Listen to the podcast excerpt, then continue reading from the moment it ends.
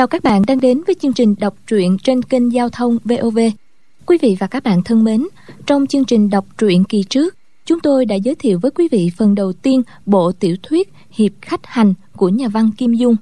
Để tiện cho quý vị theo dõi phần tiếp theo, chúng tôi xin mạng phép tóm tắt nội dung phần đọc trước như sau. Ngô Đào Thông lấy được một chiếc lệnh bài quan trọng, bèn giả làm lão bán bánh tiêu tại thị trấn nhỏ hồ Giám Tập, ngoại thành Biện Lương, Phủ Khai Phong. Mai danh ẩn tích bình yên được 3 năm, thì một chiều kia bọn người Kim Đao Trại biết được, kéo đến ỷ Đông thủ thắng, Hồng cưỡng đoạt. Nhưng sau khi hạ được họ ngô, ngoài gói nhỏ trên người, chúng không thấy lệnh bài, đành rút lui. Nguyên do trong lúc bí thế gấp rút, Ngô Đạo Thông đã giấu vật ấy trong một chiếc bánh tiêu. Qua xô xác, nó rơi xuống rãnh nước bên đường. Một thằng bé ăn xin sợ quá trốn khiếp cạnh đó, chứng kiến xong cuộc xô xát, lượm cái bánh tiêu ăn cho đỡ đói. Nhưng mới cắn được một miếng nhỏ thì cái xác họ ngô cử động, tỉnh lại và đuổi bắt. Thằng bé chạy vấp ngã, bất tỉnh. Đôi vợ chồng Thạch Thanh, Mẫn Nhu cưỡi ngựa đến thấy họ ngô vừa chết, đoán bọn người Kim Đao đã lấy được lệnh bài, bèn đuổi theo. Đến trưa hôm sau, gặp bọn Kim Đao, sau khi truy xét lấy được trong giày của Chu Mục cái gói nhỏ. Đúng lúc ấy, ba huynh đệ trại trưởng Kim Đao trại là An Phụng Nhật, Phùng Chấn Võ và Nguyên Trừng xuất hiện. Sau khi giao đấu thì Thạch Thanh thắng thế, nhưng vẫn để bọn Kim Đao khui mở cái gói nhỏ. Bên trong chỉ có ba đồng tiền. Đôi bên mới biết là mình đã bị lừa gạt. Thạch Thanh rảo bước ra khỏi khu rừng. Vật ấy rơi vào tay ai? Bây giờ mời quý vị theo dõi phần đọc tiếp theo.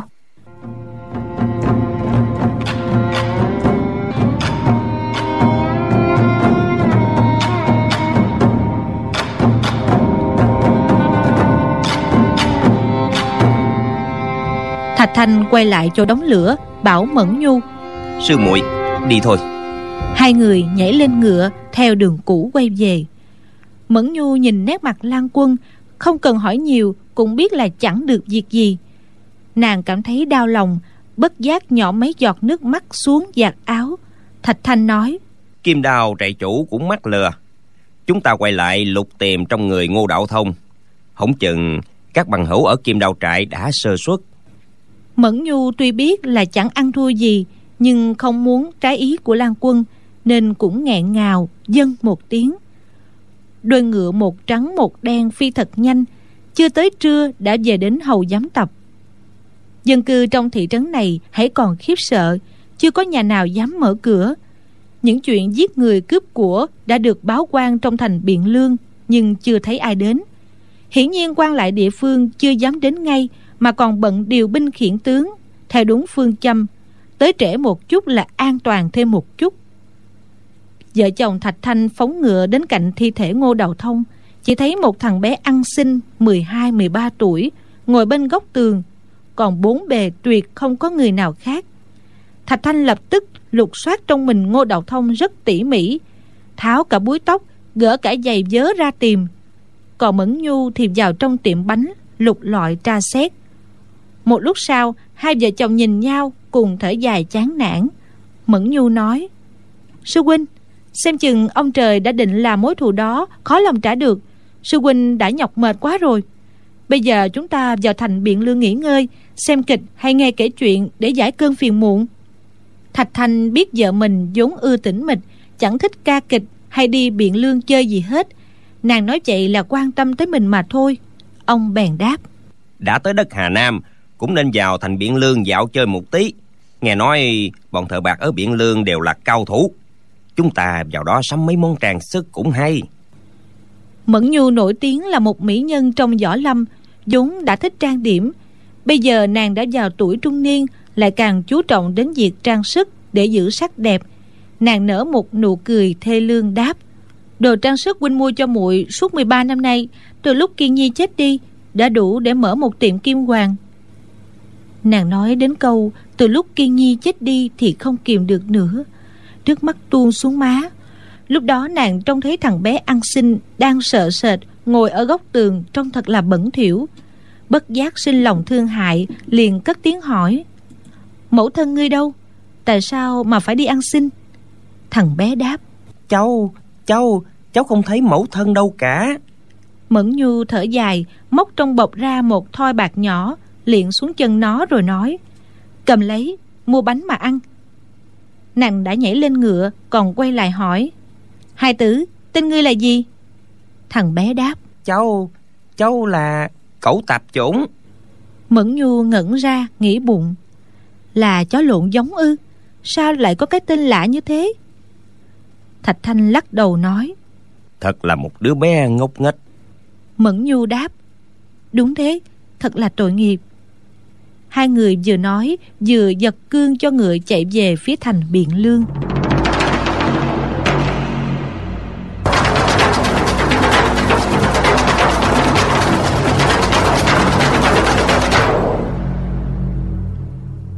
Thằng bé ăn xin kia đã bị tử thi Ngô Đạo Thông làm quảng sợ đến ngất đi. Đến sáng sớm mới tỉnh dậy. Lúc nó mở mắt ra thì thấy thi thể Ngô Đạo Thông bê bết máu vẫn đang nằm cạnh mình. Kinh hãi quá, lại vội đứng dậy, chạy trốn vào một góc tường, lại ngủ đi một giấc. Lúc Thạch Thanh đến nơi thì nó đã tỉnh táo, toan chạy trốn xa hơn. Nhưng thấy Thạch Thanh lật ngửa thi thể Ngô Đạo Thông lên, lại sợ quá không dám nhúc nhích nó không ngờ thiếu phụ xinh đẹp kia lại ném cho một thỏi bạc, bèn nghĩ bụng. Mua bánh làm gì? Mình đã có rồi. Nó đưa tay lên, trong tay vẫn còn cái bánh tiêu mới cắn được một miếng.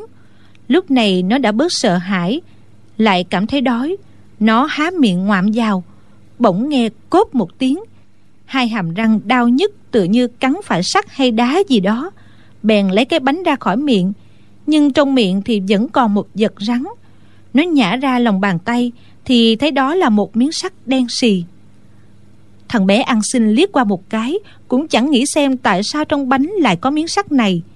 Nhìn kỹ cái bánh thấy không còn vật gì nữa, Liền cắn ăn lấy ăn để. Chỉ trong khoảnh khắc, Thằng bé ăn xin đã ăn hết tấm bánh. Gã đưa mắt nhìn thi thể ngô đạo thông, Thì thấy gần đó còn mười mấy tấm bánh đã bị xé đôi. Gã tự hỏi bánh tiêu bị con ma đó xé ra biết đi thế này chẳng biết còn ăn được không. Thằng bé còn đang ngần ngừ đột nhiên trên đỉnh đầu có tiếng người nói. Đã bọc dây hết bốn mặt rồi. Nó kinh hãi ngẩng lên nhìn thấy trên nóc nhà có ba gã đàn ông mặc áo trắng đang đứng. Rồi sau lưng nó lại có tiếng gió dù dù. Nó xoay mình lại thì thấy bốn người cũng mặc áo trắng tay cầm trường kiếm đang chia hai bên tả hữu tiến đến. Tiếp theo lại có tiếng gió ngựa dồn dập. Một người phi ngựa như bay tới lớn tiếng hỏi. Có phải là các bằng hữu phái tuyết sơn chăng? Các vị đã đến hà nam xin thứ lỗi cho an mổ không kịp ra xa nghênh tiếp. Trong chớp mắt một con ngựa vàng đã xông đến. Người cưỡi ngựa là một gã thấp lũng thủng mà béo trùng béo trục râu mọc tua tủa. Hắn không cần dừng ngựa đột nhiên nhảy xuống con ngựa vàng chạy lạng qua một bên Dòng một dòng nhỏ rồi dừng lại. Hiển nhiên gã được huấn luyện rất thuần thục. Ba gã áo trắng từ trên nóc nhà Cùng nhẹ nhàng nhảy xuống Trong tay đều lâm lâm trường kiếm. Một hán tử to lớn trạc tứ tuần lên tiếng. Các hạ có phải là an trại chủ của kim đào trại không? May được gặp ở đây. Gã vừa nói Vừa đưa mắt ra hiệu cho mấy tên đồng bọn Đứng sau lưng An Phụng Nhật thì ra sau khi An Phụng Nhật bị Thạch Thanh đánh bại, Hắn ủ rũ một lúc Rồi bỗng tự hỏi, Vợ chồng Thạch Trang Chủ trở lại hầu giám tập làm gì? Phải rồi, Chu Tứ Đệ mắc lừa, Không lấy được vật kia, Vợ chồng y nhất định tới đó tìm lại. Mình đã bị bại về tay y, Nếu y lấy được Thì ta chẳng biết lấy mắt mà nhìn. Nhưng nếu y không lấy được, Chẳng lẽ ta không thể quay lại tìm cầu may lần nữa hay sao? Chắc ngô đạo thông đã cất vật này vào một nơi nào bí hiểm lắm. Tìm mười lần chưa thấy, thì tìm thêm lần thứ mười một cũng chẳng hại gì. An phụng nhật quyết định chủ ý, rồi lập tức lên ngựa ra đi. Ngựa của hắn không nhanh bằng đôi tuấn mã một trắng một đen của vợ chồng họ thạch. Hơn nữa hắn cho ngựa đi thông thả, vì không muốn tới gần họ quá vì thế mà Thạch Thanh cùng Mẫn Nhu lục soát thi thể Ngô Đậu Thông và tiệm bán bánh xong rồi bỏ đi. Hắn mới đến hầu giám tập. Hắn vừa đến cửa trấn đã nhìn thấy xa xa trên nóc nhà có ba người mặc toàn màu trắng lưng đeo trường kiếm theo cách ăn mặc thì bọn này nhất định là đệ tử phái tuyết sơn gần biên giới tây tạng an phụ nhật rủi ngựa gần tới nơi thì thấy ba gã kia để hết tâm trí vào mình như gặp đại địch hắn tưởng ba gã này đang định đánh lén vợ chồng họ thạch. Nhớ ngay đến ân tình của thạch thanh đối với mình vừa rồi, bèn lớn tiếng gọi để cảnh giác. Không ngờ khi hắn chạy đến nơi thì chẳng thấy bóng dáng vợ chồng họ thạch đâu. Chỉ có bảy tinh đệ tử phái tuyết sơn đang bao vây một đứa ăn xin. An phụng nhật hết sức ngạc nhiên, nhìn lại thấy đứa ăn xin này tuổi còn rất nhỏ, mặt mũi lem luốc mà cũng không ra vẻ biết võ công hắn thấy mắt tên hán tử áo trắng, cứ liếc ngang đảo dọc liên tiếp, bèn nhìn kỹ gã ăn xin một lần nữa. Lần này hắn giật mình kinh hãi, vì nhìn thấy trong tay gã có một miếng sắt đen xì. Dường như đó là quyền thiết lệnh trong truyền thuyết. Hắn lại thấy bốn tên áo trắng đứng đằng sau lâm lâm trường kiếm trong tay, dường như đang định chiếm đoạt miếng sắt kia an phụng nhật không kịp suy nghĩ gì nữa, vội xoay tay rút kim đao ra, sử chiêu bát phương tàn đao thế. Thân hình hắn vừa chuyển động, đã xoay quanh gã ăn xin đủ một vòng. Thanh kim đao chia ra tả một đao hữu một đao, trước một đao, sau một đao. Chỉ trong nháy mắt, mỗi phương đã chém ba đao, tám phương là 24 đao, mà đao nào cũng chỉ cách gã ăn xin chừng nửa thước. Thân hình gã bao phủ đao ảnh trùng trùng gã ăn xin thấy ánh đao lóa mắt, quanh người gió lộng dù dù, bèn hòa lên khóc. Ngay lúc đó, bảy tên áo trắng đều dung trường kiếm ra, kết thành một màn kiếm quang, bao trùm lấy an phụng nhật cùng gã ăn xin. Bảy thanh trường kiếm tạo thành một dòng bạch quang lớn dây bên ngoài. Trong dòng này lại có một dòng kim quang nhỏ. Giữa dòng kim quang lại có gã ăn xin đang khóc rống lên, nước mắt nước mũi đầm đìa bất thình lình, tiếng gió ngựa dồn dập lại vang lên. Một con ngựa trắng, một con ngựa đen từ phía tây lao tới. Chính là vợ chồng thạch thanh cùng mẫn nhu trở lại. Thì ra khi hai người rủi ngựa vào thành biện lương, đi không lâu đã thấy bọn đệ tử phái tuyết sơn xuất hiện. Hai vợ chồng bàn bạc mấy câu, lập tức dục ngựa quay trở lại, thấy tám người đang dùng đao múa kiếm, bèn la lên. Các vị bằng hữu phái tuyết sơn, an trại chủ chúng ta đều là chỗ quen biết, có chuyện gì xin lấy lời lẽ nói với nhau cho nên làm tổn thương hòa khí. Hán tử cao lớn đứng đầu bảy tên đệ tử phái tuyết sơn giơ thẳng thanh trường kiếm lên. Cả bảy tên cùng thu kiếm lại, nhưng vẫn đứng dây quanh an phụng nhật. Thạch thanh cùng mẫn nhu phi ngựa đến gần, nhìn thấy miếng sắt trên tay gã ăn xin, bất giác cùng la lên một tiếng, úi chà tuy hai người chưa hiểu rõ đó có phải là vật mình muốn tìm hay không nhưng trong lòng đã cực kỳ hồi hộp.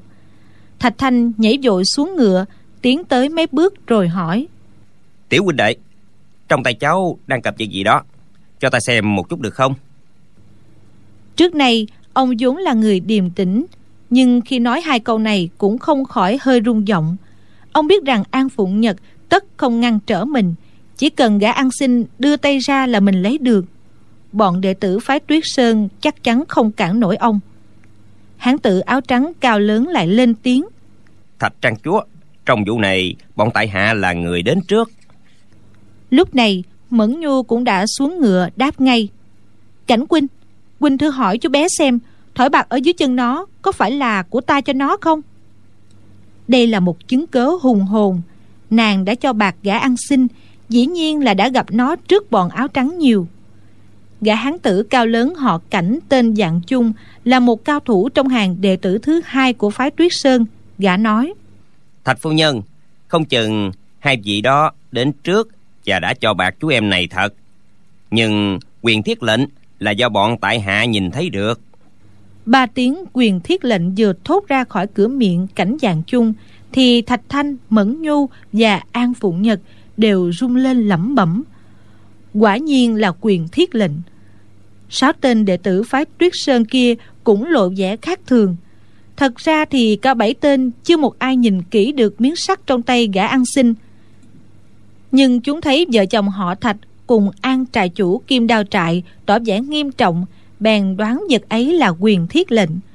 Còn ba người thạch, mẫn, an là nghĩ rằng bọn bảy người phái tuyết sơn không phải là hạng tầm thường lại đã nhìn thấy tấm thiết bài từ trước, nhất định không phải nói ngoa.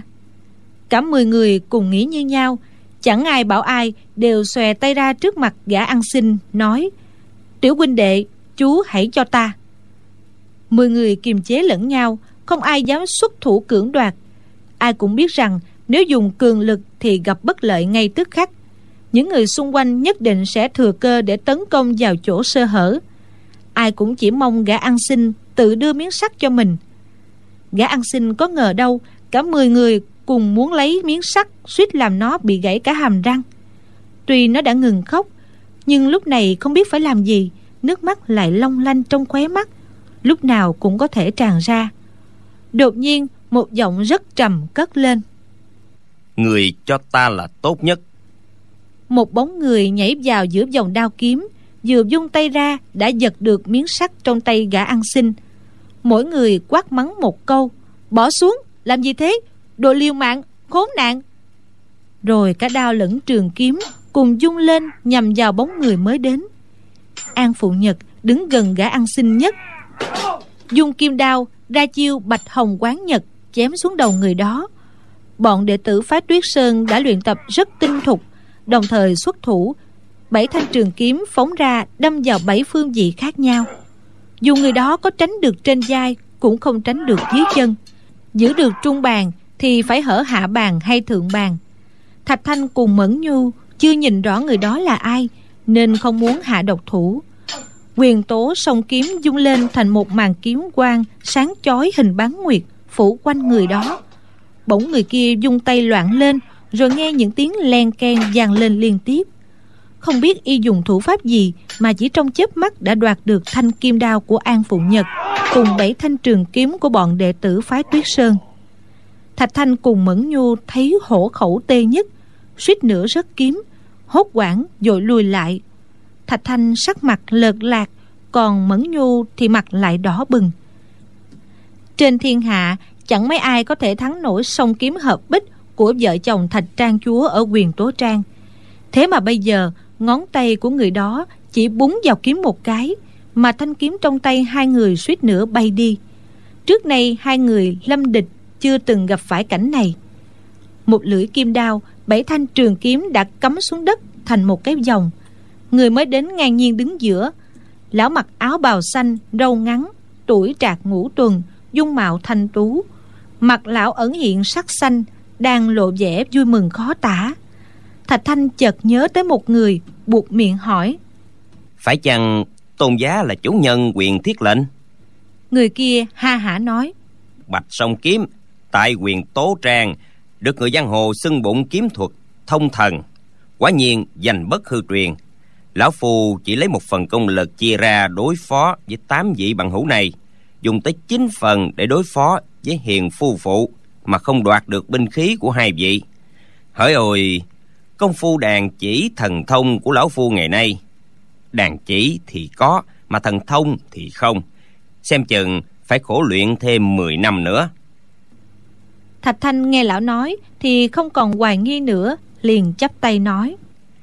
Vợ chồng tại hạ chuyến này đến hà nam là có ý định lên ma thiên nhai để bái kiến tôn giá. Tuy nguyện vọng không thành nhưng có duyên được gặp tôn giá nơi đây thì chuyến đi này không đến nỗi vô ích mấy chiều kiếm pháp mèo què của vợ chồng tại hạ thật không bỏ làm trò cười trong mắt của tôn giá. Hôm nay tôn giá thu được quyền thiết lệnh về. Thật là đáng mừng thật là đáng mừng. Bọn đệ tử phái tuyết sơn nghe thạch thanh nói vậy thì than thầm. Lão mặc áo xanh này chính là tạ yên khách chủ nhân quyền thiết lệnh ư. Lão vừa ra một chiêu đã đoạt được hết trường kiếm của bọn mình. Không phải lão thì trên đời còn người thứ hai nào như vậy nữa? Bảy người ngơ ngác nhìn nhau lẳng lặng không ai lên tiếng. An phụng nhật võ công không cao lắm nhưng lịch duyệt giang hồ thì hơn hẳn bọn đệ tử tuyết sơn. Lập tức chắp tay nói vừa rồi tại hạ không biết mà mạo phạm tiền bối bây giờ xin có lời tạ lỗi. Người áo xanh này chính là tạ yên khách ở ma thiên nhai. Lão cười ha hả rồi nói theo quy củ ngày thường của lão phu các người đã dùng binh khí để công kích ta là ta phải trả lại từng chiêu một. Ví dụ như người dùng kim đao chém vào vai trái của ta thì ta cũng dùng kim đao để chém vào vai trái người. Lão nói tới đây thì cầm miếng sắt tung lên một cái mỉm cười nói tiếp. Nhưng hôm nay lão phu đang vui vẻ. Nhát đào đó hãy tạm ghi vào số nợ. Người đâm vào ngực lão phu người đâm vào quyệt hoàng khiêu ở đùi lão phu. Người đâm vào bên trái lưng lão phu. Người chém vào đùi lão phu. Miệng của lão vừa nói tay vừa chỉ vào từng tên đệ tử tuyết sơn. Bảy tên này nghe lão nói đúng từng chiêu của mình không sai chút nào thì trong lòng cực kỳ kinh hãi. Chỉ trong chớp nhoáng mà lão nhớ được rành mạch ai xuất chiêu đánh vào đâu. Bỗng lão lại nói tiếp. Tất cả những món nợ đó ta sẽ ghi lại. Hôm nào gặp chuyện bực mình sẽ đến tìm các người để đòi. Tên lùn nhất trong đám đệ tử tuyết sơn lớn tiếng nói. Chúng ta tài nghệ chẳng bằng người thua thì đành chịu lão còn chọc ghẹo làm chi? Bất tất lão phải ghi vào số nợ cứ đâm ta một nhát cho thoải mái. Ai hơi đầu mà để món nợ đó trong lòng được? Gã này tên gọi dương dạng nhận. Lúc này tay không binh khí mà dám nói mấy câu này rõ ràng đã đem tính mạng giao cho địch thủ. Bọn sư huynh đệ đồng môn đều định lên tiếng ngăn cản nhưng gã chỉ nói một hơi là xong hết. Tạ yên khách gật đầu nói được lắm. rồi lão rút thanh trường kiếm dưới đất của dương dạng nhận đâm thẳng ra. Gã này vội nhảy lùi ra sau để tránh. Ngờ đâu thế kiếm của tạ yên khách thần tốc phi thường. Người dương dạng nhận còn lơ lửng trên không trung mũi kiếm đã đâm vào ngực gã tạ yên khách rung tay một cái rồi thu kiếm về. Lúc hai chân dương dạng nhận chấm đất, gã thấy trước ngực mát rượi, liền cúi xuống nhìn, bất giác kêu lên một tiếng, úi chà! Gã thấy ngực mình hở ra một lỗ tròn to bằng miệng chén. Thì ra lúc tạ yên khách rung tay, đã dùng mũi kiếm khoét một vòng tròn trước ngực áo gã. Ba lớp áo đều bị khoét gọn để hở da thịt ra. Giả tỷ lão xuất thủ nặng hơn chút nữa thì đã móc trái tim gã ra ngoài. Dương dạng nhận sợ đến mặt xám như đất ngay người ra.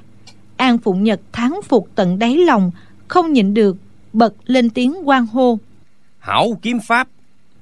Nói về phóng kiếm chuẩn xác kinh lực vừa đủ thì chiêu thức của tạ yên khách vừa rồi vợ chồng thạch thanh nếu cố gắng cũng có thể làm được. Nhưng kiếm thế đi mau lẹ khiến cho đối phương biết rõ chỗ nào mà vẫn không tránh được thì thạch thanh và mẫn nhu tự biết mình không bao giờ bì kịp. Hai người đưa mắt nhìn nhau đều nghĩ võ công lão này thật là tinh xảo tuyệt diệu không biết đến đâu mà lường. Tạ yên khách lớn tiếng cười ha hả rồi cất bước đi luôn. Một thiếu nữ trong phái tuyết sơn đột nhiên la lên tạ tiên sinh khoan đã. Tạ yên khách quay lại hỏi có chuyện gì? Thiếu nữ đáp vừa rồi tôn giá đã hạ thủ lưu tình không hạ sát dương sư ca của tại hạ. Cả phái tuyết sơn cùng cảnh tạ ân đức. Nhưng tại hạ muốn hỏi một câu miếng sắt tôn giá đang cầm có phải là quyền thiết lệnh không? Tạ yên khách ngạo nghễ hỏi lại. Phải thì sao? Mà không phải thì sao? Thiếu nữ đáp nếu không phải là quyền thiết lệnh thì bọn tại hạ còn phải đi tìm. Còn nếu là quyền thiết lệnh thì tôn giá có điều lầm lỗi rồi bỗng trên mặt tạ yên khách thoáng hiện ánh xanh rồi biến mất ngay lập tức. Cảnh dạng chung quát lên. Qua sư muội không được nói nhiều. Mọi người đều đã nghe tạ yên khách tàn nhẫn hiếu sát. Lúc chính lúc tà hành sự chỉ theo ý mình. Không biết bao nhiêu hảo hán cả hắc đạo lẫn bạch đạo đã chết về tay lão. Hôm nay lão bị 10 người dây đánh mà không đã thương một ai thì đã là đại từ bi lắm rồi trước nay chưa thấy qua dạng tử tính tình cương trực không biết nặng nhẹ mà dám thốt ra lời xúc phạm. Chẳng những bọn đồng môn phái tuyết sơn kinh hãi mà vợ chồng họ thạch cũng lo cho nàng đến toát mồ hôi lạnh. Tạ yên khách giơ miếng sắt lên lớn tiếng đọc. Quyền thiết chi lệnh hữu cầu tất ứng. Rồi lão xoay mặt kia lại đọc tiếp. Ma thiên nhai tạ yên khách. Lão ngừng một chút lại nói. Loại quyền thiết này đào kiếm chém không vào. Hiếm có trong thiên hạ. Lão lượm một thanh kiếm ở dưới đất chém vào miếng sắt đánh choang một tiếng. Thanh trường kiếm gãy làm hai đoạn. Đoạn trên văng đi còn miếng sắt không có chút dấu vết nào. Lão trầm mặt xuống lớn tiếng hỏi ta lầm lỗi ở chỗ nào? Hoa vạn tử đáp tiểu nữ từng nghe bằng hữu giang hồ đồn rằng tạ tiên sinh có ba tấm quyền thiết lệnh năm xưa đã chia ra tặng ba người có ơn với tiên sinh. Thề rằng ai đưa lệnh bài đó đến trao trả thì có thể nhờ tiên sinh làm một việc. Bất luận khó khăn nguy hiểm đến đâu tiên sinh cũng làm cho được. Chuyện đó có thật không?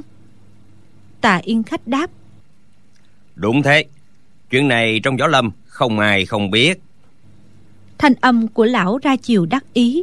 Qua vạn tử nói nghe nói trong ba tấm quyền thiết lệnh thì hai tấm đã quay về tay tiên sinh. Vì thế mà võ lâm xảy ra hai việc kinh thiên động địa. Tấm quyền thiết lệnh này là tấm cuối cùng, có phải vậy chăng? Tạ yên khách nghe nàng nói, vì thế mà võ lâm xảy ra hai việc kinh thiên động địa, thì sắc mặt hòa quản lại. Lão đáp, phải rồi. Vị bằng hữu được ta tặng tấm quyền thiết lệnh này. Bản lãnh rất cao cường, chẳng có việc gì là không làm nổi tấm lệnh bài này chẳng dùng làm gì được cả. Ông ấy lại không có con cái, nên khi nhào dù tiền cảnh thì lệnh bài không biết lưu lạc nơi đâu. Mấy năm này, bao nhiêu người liều mạng đi tìm kiếm nó để sai lão phu làm việc cho họ. Ngờ đâu, hôm nay ta thu được nó về một cách dễ dàng. Bằng hữu giang hồ không khỏi thất vọng, nhưng đó cũng là một điều may.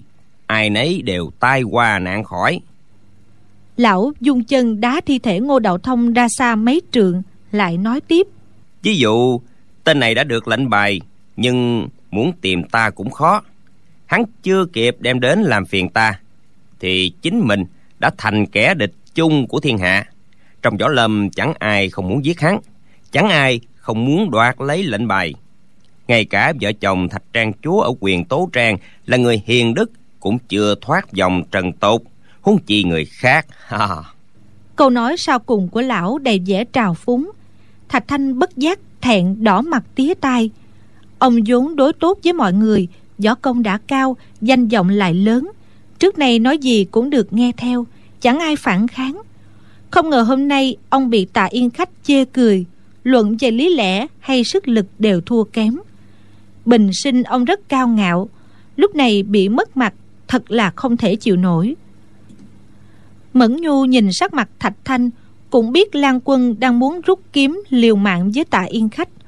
Tuy ông biết rõ mình không địch nổi, nhưng nỗi tức này không thể nuốt trôi được. Tạ yên khách lại nói, vợ chồng thạch trang chúa vốn là anh hùng hào kiệt. Nếu hai vị có tấm quyền thiết lệnh này, bắt lão phu phải buồn bà vất vả là một việc khó khăn thì cũng còn được. Nhưng nó mà lọt vào tay kẻ tiểu nhân vô sĩ không chừng hắn cầm đến, bắt lão phu tự chặt chân tay, sống không được mà chết cũng không xong. Thậm chí, nếu hắn yêu cầu ta tự sát, ta mà không chịu, thì còn gì là lời thề hữu cầu tất ứng nữa. May mà vận khí lão phu không tệ, thu hồi được lệnh bài một cách dễ dàng. Qua dạng tử dõng dạc nói, nghe nói ngày trước tạ tiên sinh đã thề độc, bất luận ai đem lệnh bài đến đều được tiên sinh làm theo ý muốn dù kẻ đó là quan gia bảy kiếp cũng không bị tiên sinh động đến một ngón tay. Tấm lệnh bài này tạ tiên sinh đoạt lấy trong tay tiểu huynh đệ kia. Sao tiên sinh biết nó không yêu cầu chuyện gì? Tạ yên khách cười khẩy rồi nói. Thằng nhóc ăn xin đó là cái thá gì? Tạ yên khách này mà đi nghe một lời thằng nhóc ăn xin người ta lại không cười là chết ư. Ừ. qua vạn tử dõng dạc nói. Các vị bằng hữu đã nghe thấy chưa tạ tiên sinh nói rằng, chú nhỏ hành khất kia không phải là người, nên lời thề không đáng kể. Nghe cô ta nói vậy, lẽ ra mọi người xung quanh đều phải mỉm cười, còn đồng môn sư huynh đệ phải phụ họa thêm mới phải. Thế mà lúc này, bốn phía vẫn im hơi lặng tiếng. Nếu một mũi kim rơi xuống đất, vẫn có thể nghe được. Trên mặt tạ yên khách lại thoáng hiện ánh xanh rồi biến mất ngay. Lão nghĩ bụng con nha đầu này nói chuyện như thế thật là bắt mình cứng họng. Không khỏi bị người ta nói sau lưng là tạ mổ không giữ chữ tính đột nhiên lão động tâm la thầm. Ui chà hỏng rồi. Không chừng thằng ăn xin này do chúng cố ý bày ra cạm bẫy dụ mình đưa tay cướp lệnh bài rồi suối nó bắt mình làm gì đó. Lão cười lạnh ngạo nghễ nói. Đối với họ tạ ở ma thiên nhai trong thiên hạ chẳng có việc gì là khó nữa thằng nhóc kia, người cứ đi theo ta, rồi có việc gì yêu cầu ta sẽ giải quyết cho. Không can dự gì đến người khác. Đoạn, lão dắt tay gã ăn xin toàn cất bước đi. Tuy tạ yên khách chẳng xem bọn người trước mặt vào đâu, nhưng lão e rằng sau lưng gã ăn xin lại có kẻ giật dây. Trước đám đông đưa ra một vấn đề nan giải. Đại khái như bắt lão chặt chân tay thì biết làm thế nào? Vì vậy mà lão định đưa nó đến chỗ không người để dò hỏi cho tỉ mỉ hoa dạng tử tiến ra một bước, dịu dàng nói, tiểu huynh đệ, cháu là một đứa bé ngoan. Lão bá đây rất thích giết người. Cháu mau yêu cầu lão từ nay đừng giết. Nàng chưa dứt lời thì đột nhiên có một luồng kình phong xô vào mặt ba chữ, người nào nữa? Lại phải nuốt vào, không nói được ra lời. Thì ra qua dạng tử biết tạ yên khách đã hứa điều gì là làm đúng như vậy vừa rồi nàng cũng phóng kiếm đâm vào mặt lão. Lão đã nói là ghi lại đó, để sau này lúc nào muốn thì đòi. Như vậy, tất có ngày nàng bị lão rạch mặt. Huống chi sáu vị sư huynh nàng, trừ một mình dương dạng nhận ra, ai cũng còn nợ lão một kiếm. Món nợ này còn ghi lại đó. Sau này dĩ nhiên có người phải mất mạng. Vì thế nàng mạo hiểm chọc giận lão, bảo gã ăn xin yêu cầu lão không giết người nữa chỉ cần nó nói ra thì dĩ nhiên lão phải nghe theo. Mình cùng năm vị sư huynh có thể bảo toàn tính mạng.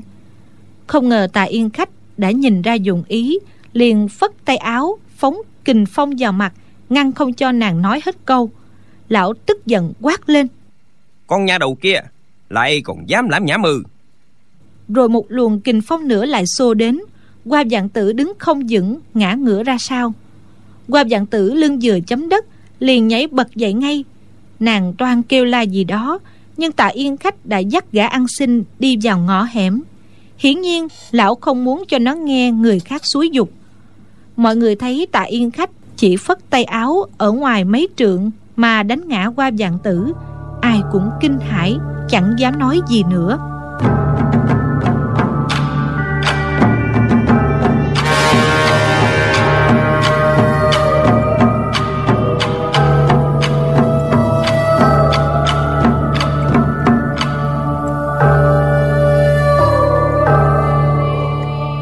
Thành tiến ra hai bước Nhìn cảnh dạng chung và dương dạng nhận chắp tay nói. Cảnh hiền đệ dương hiền đệ cô nương đây kiến thức đảm lược hơn cả bọn tu mi nam tử. Chắc là hàng mai nữ hiệp hoa cô nương gian danh thiên hạ có phải không? Ngoài ra còn bốn vị huynh đệ nữa xin được giới thiệu cho biết. Cảnh dạng chung nhăn mặt không trả lời mà lại nói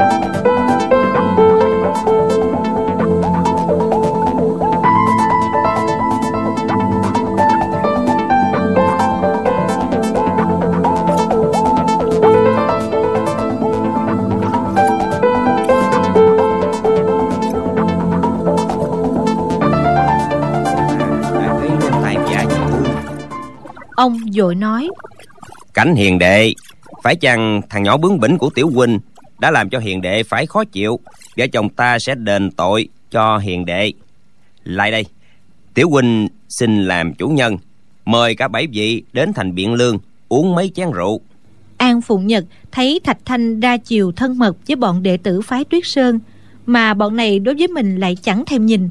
Đừng nói là thông báo danh tính hay nói mấy câu khách sáo. Hắn cứ đứng trơ ra đó, chẳng ai nói gì tới thì đã không hứng thú gì mà lại tức mình nghĩ thầm. Hừm, phái tuyết sơn thì đã là cái gì? Ai lấy nhân nghĩa đối người như thạch trang chủ mới thật làm cho người ta thán phục? Hắn bèn quay sang thạch thanh và mẫn nhu chắp tay nói. Thạch trang chúa thạch phu nhân an mổ xin cáo từ. Thạch thanh cũng chắp tay đáp lễ nói. Xin an trại chủ miễn trách quyển tử là thạch trung ngọc hiện là môn hạ của phong huynh tại phái tuyết sơn. Tại hạ cứ mãi hỏi thăm thật là có điều thất lễ với an trại chủ. An phụng nhật nghĩ bụng. Chuyện này thì làm sao trách ông được? Rồi kính cẩn đáp. Trang chúa dạy quá lời. Nói xong hắn quay lưng đi thẳng. Bọn cảnh dạng chung bảy người thủy chung vẫn không nói nửa lời. Khi an phụng nhật đã đi xa họ cũng chỉ đưa mắt nhìn nhau ra chiều dè dặt. Vẻ mặt lộ vẻ vừa khó chịu, vừa lúng túng, vừa phẫn nộ lại vừa khinh bỉ. Dường như chẳng ai muốn lên tiếng trước. Thạch thanh đã đưa con đến bái sư học võ của đại đệ tử phái tuyết sơn, phong quả thần long, phong dạng lý. Tuy ông còn thâm ý khác, nhưng chính yếu vẫn là vì đứa con này hư hỏng quá. Mẫn nhu lại hay bên con, mình khó mà dạy dỗ ông thấy thái độ bọn cảnh dạng chung sợ rằng thằng con đã gây dạ lớn liền tươi cười hỏi. Bạch lão già tử bạch lão thái thái vẫn khỏe chứ? Phong quả thần long phong huynh có được bình yên không? Dương dạng nhận không nhịn được nữa lớn tiếng đáp. Sư phụ và sư nương ta chưa bị thằng tiểu tiểu tiểu của ngươi làm tức đến chết là phúc lớn lắm rồi chính ra, họ dương muốn mắng là thằng tiểu tạp chủng, nhưng thấy vẻ mặt mẫn nhu cực kỳ khổ sở, nên hắn lắp bắp một chút, rồi cuối cùng dừng ngựa bên bờ vực thẳm. Tuy hắn đã nuốt mất hai chữ, nhưng chẳng cần phải nói ra miệng, chỉ nghe giọng nói cũng biết là hắn nặng lời thoá mạ. Mẫn nhu mắt đỏ que nói, dương đại ca, ngọc di thật là quá hư hỏng, đắc tội với chư vị. Ta ta xin tạ tội nàng nói xong, cúi mình thi lễ. Bảy đệ tử phái tuyết sơn dội đáp lễ. Dương dặn nhận lớn tiếng nói. Thạch đại tẩu, thằng tiểu tiểu của đại tẩu, thật chẳng ra gì. Nó chỉ được một phần giống đại ca. Đại tẩu thì đã đã không có gì phải nói. Có phải nó đắc tội với dương dạng nhận này đâu? Mà dù nó có đắc tội với ta, cũng chẳng quan hệ gì ta nể mặt hai vị. Bất quá, chỉ túm lấy nó mà đấm đá một trận là xong. Nhưng nó lại đắc tội với sư phụ, sư nương của ta. Mà tính bạch sư ca lại nóng như lửa. Thạch trang chúa, không phải ta nói lấy lòng đâu. Có lúc đã muốn đến thông báo cho trang chúa hay là bạch sư ca, còn muốn đốt cả quyền tố trang. Để hai vị tránh đi một chút. Chén rượu của trang chúa mời hôm nay nói gì thì nói, dương mổ không thể uống được. Bạch sư ca mà biết ra, không trở mặt tuyệt giao với ta mới là chuyện lạ. Hắn nói quyên thuyên một hồi lâu, thủy chung vẫn không đề cập đến thạch trung ngọc đã phạm tội gì. Thạch thanh cùng mẫn nhu càng nghe càng kinh hãi, nghĩ bụng. Mình cùng phái tuyết sơn kết giao đã mấy đời nay, mà sao bạch dạng kiếm lại căm hận đến muốn đốt quyền tố trang? Ông liền nói thằng súc sinh đó thật là hư hỏng đáng chết. Sao nó lại dám đắc tội cả với lão thái gia cùng lão thái thái? Cảnh dạng chung lên tiếng. Nơi đây là chỗ thị phi không tiện đứng lâu. Chúng ta vừa đi vừa nói chuyện hay hơn. Gã nói xong rút lấy thanh trường kiếm dưới đất rồi nói tiếp. Xin mời thạch trang chúa cùng thạch phu nhân lên đường. Thạch thanh gật đầu rồi cùng mẫn nhu đi về phía tây. Hai con ngựa từ từ đi theo. Dọc đường cảnh dạng chung cũng đã giới thiệu mấy tên sư đệ sư muội. Bọn này cũng nói mấy câu khách sáo với vợ chồng thạch thanh. Đoàn người đi được chừng bảy tám dặm thấy bên đường có ba cây dẻ cành lá xòe ra như cái lọng. Cảnh dạng chung lên tiếng hỏi. Thạch trang chúa chúng ta qua bên kia nói chuyện được chăng? Thạch thanh đáp. Được lắm chín người đi tới gốc cây, chia nhau ngồi trên mấy tảng đá lớn cùng mấy chỗ rễ cây nổi lên. Vợ chồng thạch thanh tuy trong lòng nóng nảy, nhưng không tiện mở miệng hỏi ngay. Cảnh giàn chung lên tiếng trước. Thạch trang chúa, tại hạ cùng trang chúa giao hảo đã lâu. Có lời nói thẳng, xin trang chúa đừng trách. Theo ý kiến tại hạ, thì trang chúa hãy giao lệnh lan cho bọn tại hạ mang đi tại hạ sẽ hết sức năn nỉ sư phụ sư mẫu và bạch sư huynh. Chưa chắc đã không bảo đảm tính mệnh được cho nó. Dù nó có bị tước bỏ võ công còn hơn để hai bên trở mặt thành cừu địch giấy động can qua. Thạch thanh rất lấy làm kỳ nói từ khi thằng nhỏ qua bên quý phái ba năm nay tại hạ chưa được gặp nó lần nào. Hết thảy mọi việc tại hạ thật sự chưa biết tí gì. Mong rằng cảnh huynh nói cho tại hạ hay đừng giấu giếm gì. Trước nay ông vẫn gọi là cảnh hiền đệ nhưng thấy vẻ mặt đối phương giận dữ e rằng hai chữ hiền đệ nói ra sẽ bị trách cứ bèn đổi cách xưng hô.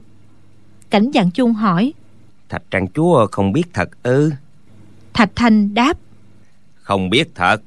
Cảnh dạng chung vốn hiểu tính thạch thanh trang chúa quyền tố trang danh tiếng lẫy lừng không khi nào nói dối ông nói không biết là không biết thật. Hắn liền đáp. Thì ra thạch trang chúa không biết gì hết. Mẫn nhu không nhìn được liền xem vào hỏi. Vậy ngọc nhi không ở thành lăng tiêu nữa ư? Cảnh dạng chung gật đầu. Dương dạng nhận nói. Giả tỷ thằng tiểu tiểu tiểu đó hiện giờ còn ở thành lăng tiêu. Thì dù có đến một trăm cái mạng cũng chết sạch rồi thạch thanh trong lòng ngấm ngầm tức giận, nghĩ bụng. Ta cho ngọc nhi đến môn phái các người học võ, chỉ vì kính trọng bạch lão gia cùng phong sư huynh, cũng là xem trọng võ công phái tuyết sơn. Nó hay còn nhỏ tuổi, bản tính bướng bỉnh, dù có phạm môn quy gì thì các người cũng phải nể mặt vợ chồng ta. Sao lại nói đến chữ giết? Dù cho phái tuyết sơn võ công cao cường, người nhiều thế lớn nhưng chẳng lẽ trên giang hồ không còn hai chữ đạo lý nữa hay sao? Thế mà ngoài mặt ông vẫn thản nhiên lạnh lùng nói. Môn quỳ của quý phái vốn nghiêm ngặt. Tại hạ đã biết rồi. Tại hạ đưa khuyển tử đến thành lăng tiêu học võ nghệ. Vốn cũng muốn y học thêm khuôn phép. Cảnh dạng chung hơi trầm mặt xuống. Thạch trang chúa nói quá lời. Tiểu tử thạch trung ngọc lưu manh vô sĩ cùng hung cực ác. Nhưng không phải phái tuyết sơn dạy nói như thế. Thạch thanh lạnh lùng hỏi. Nó còn nhỏ tuổi như thế thì tám chữ lưu manh vô sĩ cùng hung cực ác từ đâu mà ra? Cảnh dạng chung quay lại bảo qua dạng tử. Qua sư muội. Nhờ sư muội đi xem xét bốn phía xem có ai tới đây không.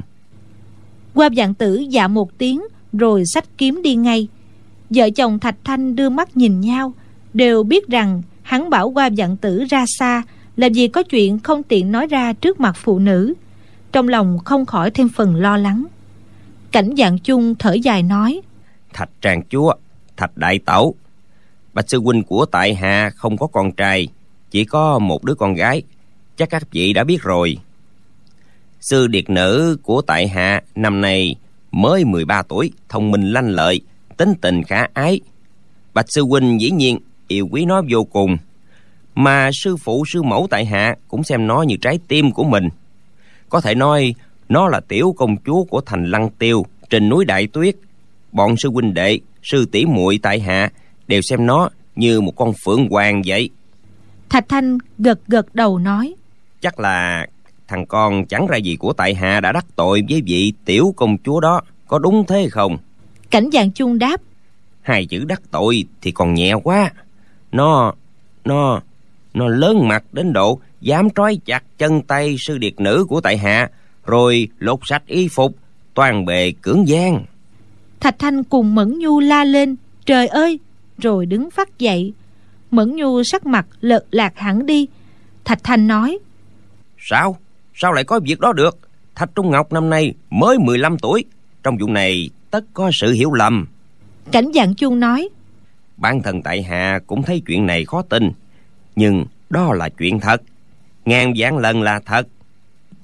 Hai đứa nhà hoàng trông coi tiểu điệt nữ nghe tiếng giãy giụa mà chạy vào phòng. Thấy vậy liền kêu cứu. Thì một đứa bị chặt đứt cánh tay còn một đứa bị chém vào đùi cả hai ngất xỉu tại chỗ. May mà thằng lõi kia thấy thế kinh hãi không dám xâm phạm tới tiểu điệt nữ nữa, chạy trốn mất dạng. Trong võ lâm thì sắc giới là điều đại kỵ. Ngay cả những tay hảo hán hắc đạo cướp của giết người, đốt nhà như cơm bữa mà phạm đến chữ dâm thì lập tức bị đồng đạo thóa mạ. Ngay cả bọn đạo tặc lục lâm cũng không dám phạm vào chuyện hiếp dâm phụ nữ một cách khinh suất, huống hồ là nhân vật hiệp nghĩa. Mẫn nhu nghe nói thế, mặt mày tái mét kéo tay áo lan quân hỏi, sư ca, phải phải làm thế nào bây giờ? Thạch thanh nghe chuyện này cũng tan nát cõi lòng. Giả tỷ ông nghe con trai gây họa giết người thì cũng khó chịu lắm, nhưng còn chịu được. Còn vụ này thật không biết làm sao cho phải. Ông cố định thần đáp, thế là hoàng thiên còn bảo hộ. Bạch tiểu cô nương vẫn giữ được tấm thân trong trắng, chưa bị thằng nghiệt tử của ta làm ô quê đây chứ cảnh dạng chung lắc đầu đáp. Chưa nhưng đã đến thế thì cũng chẳng khác gì bị cưỡng gian rồi. Tính nết của sư phụ tại hạ thế nào thì trang chúa cũng đã biết. Lão nhân gia lập tức cho người đi truy tầm thằng lõi thạch trung ngọc. Dặn hễ ai thấy thằng gã là chém chết ngay không được để sống. Dương dặn nhận tiếp lời. Gia sư còn nói người cùng trang chúa giao tình không ít. Nếu bắt thạch trung ngọc về tất nể mặt trang chúa mà không giết nó. Tốt nhất là ai gặp nó bên ngoài thì chém một kiếm cho xong. Cảnh dạng chung đưa mắt cho dương dạng nhận. Hình như có ý bảo hắn đừng nhiều lời quá. Dương dạng nhận cãi. Sư phụ dặn thế thật. Chẳng lẽ để lại nói dối hay sao? Cảnh dạng chung mặc kệ hắn nói tiếp. Nếu thằng lõi chỉ đã thương hai con nha đầu thì cũng chưa phải chuyện lớn. Nhưng sư điệt nữ của tại hạ tuy tuổi còn nhỏ mà tính tình cương liệt. Nó bị sỉ nhục như vậy cảm thấy chẳng còn mặt mũi nào trông thấy ai nữa. Ngồi khóc sướt mướt suốt hai ngày đêm ròng rã. Đến đêm thứ ba nó lén chui ra cửa sổ nhảy xuống vực sâu muôn trượng. Thạch thanh cùng mẫn nhu lại la quảng trời ơi! Thạch thanh run giọng hỏi rồi rồi rồi có cứu được không? Cảnh vàng chuông đáp. Vực thẳm ngoài thành lăng tiêu thì thạch trăng chúa đã biết rồi. Đừng nói là người dù là hòn đá lăn xuống cũng dụng ra thành bụi. Một tiểu cô nương mà nhảy xuống chắc chắn phải nát như tương. Một gã đệ tử phái tuyết sơn tên gọi kha dạng quân chừng hai bảy hai tám tuổi cũng nói. Quan uổng nhất là đại sư ca vô cớ bị sư phụ chém cục cánh tay phải thanh âm của hắn cực kỳ phẫn nộ. Thạch thanh kinh hãi kêu lên. Phong quả thần long ư? Kha dặn quân đáp. Chứ còn ai nữa.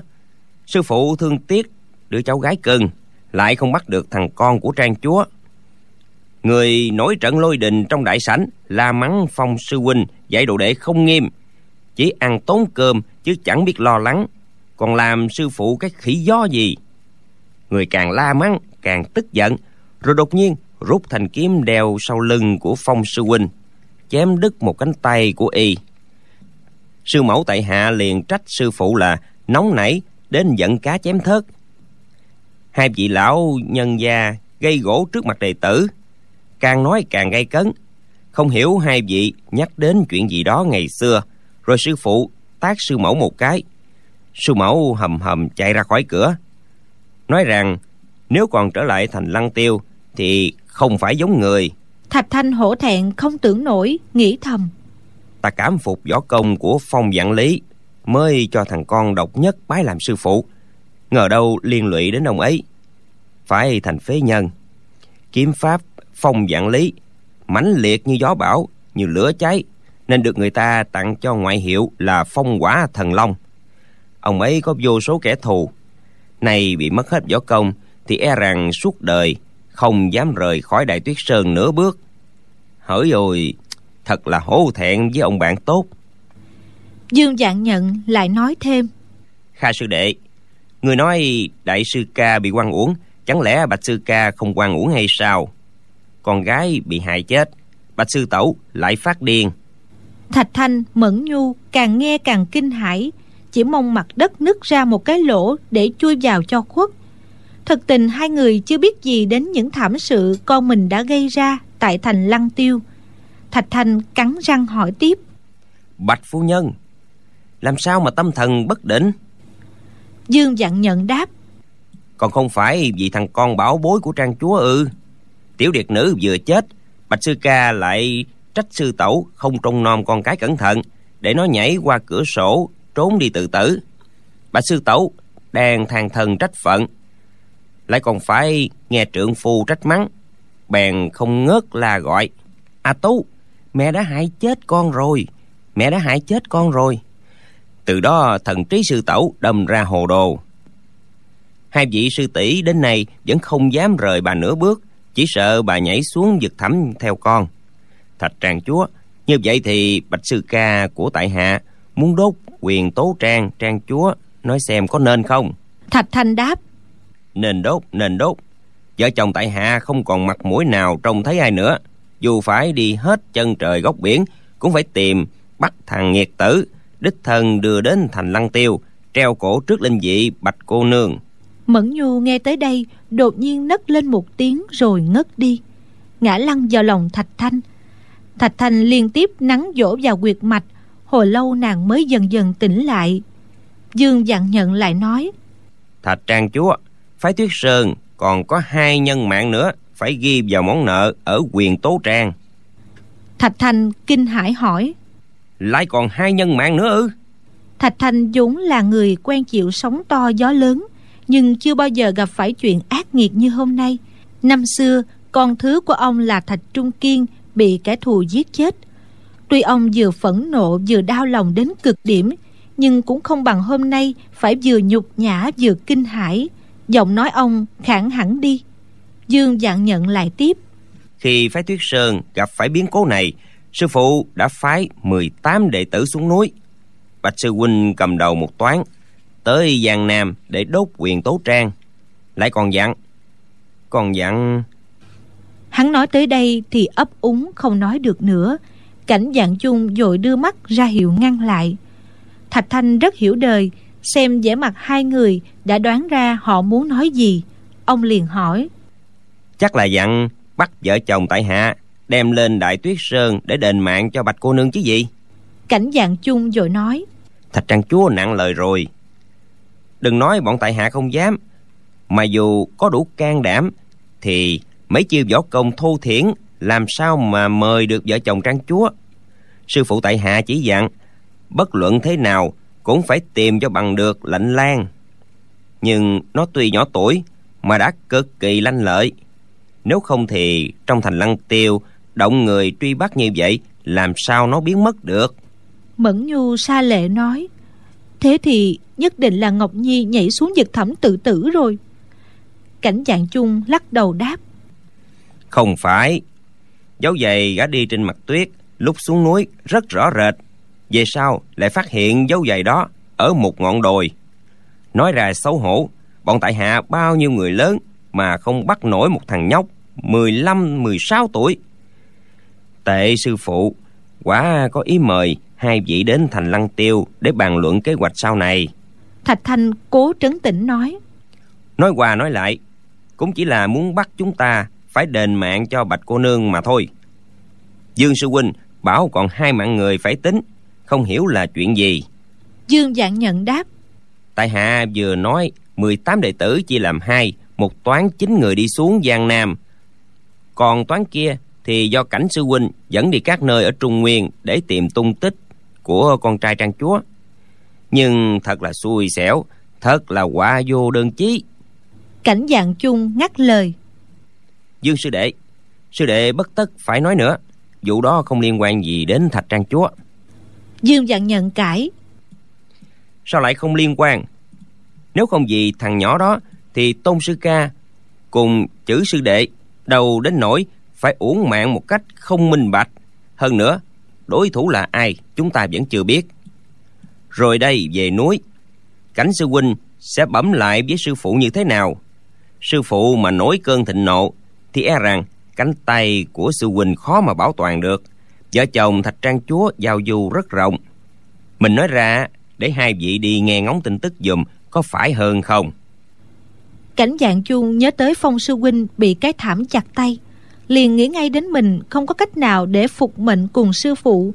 Hắn cũng cho rằng nhờ vợ chồng thạch thanh đi dò la tin tức cũng là một cách giải quyết bèn đáp. Được rồi sư đệ muốn kể thì cứ kể đi. Dương dạng nhận nói thạch trang chúa trước đây ba hôm, bọn tại hạ được tin có một tên họ ngô lấy được quyền thiết lệnh mai danh ẩn tích tại hầu giám tập ngoài thành biển lương. Giá làm một lão già bán bánh tiêu, bọn sư huynh đệ, tại hạ chín người, bèn thương lượng với nhau. Nếu cho rằng tróc nã thạch trung ngọc phải gặp may mới được, thiên hạ bao la biết tìm đâu cho thấy. Nếu mười năm không tìm thấy gã bọn huynh đệ tại hạ cũng mười năm không dám trở về thành lăng tiêu. Giá tỷ bọn tại hạ lấy được quyền thiết lệnh, thì dù không bắt được lệnh lan, cũng còn có chút công để về gặp sư phụ. Trong lúc bàn định, không khỏi có người trách mắng lệnh lan tuổi nhỏ gan lớn, thật là đáng chết. Đột nhiên, có tiếng một lão già cười ha hả nói vọng vào, tuyệt chiêu tuyệt chiêu! Thiếu niên như thế thật là hiếm có thật là lương tài mỹ chất trên đời, khó mà tìm được con người như gã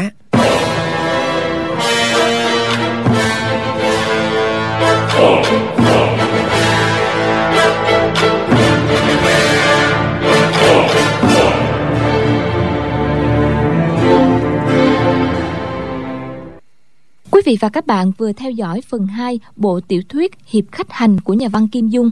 Thạch Trung Ngọc, số phận con trai của Thạch Thanh Mẫn Nhu đã gây ra tai họa ở phái Tuyết Sơn thành Lăng Tiêu ra sao? Còn tại Yên Khách, ông đã xử sự với đứa bé ăn xin thật thà chất phát như thế nào? Mời quý vị nghe phần tiếp theo vào chương trình đọc truyện ngày mai. Còn bây giờ thì xin chào tạm biệt và hẹn gặp lại.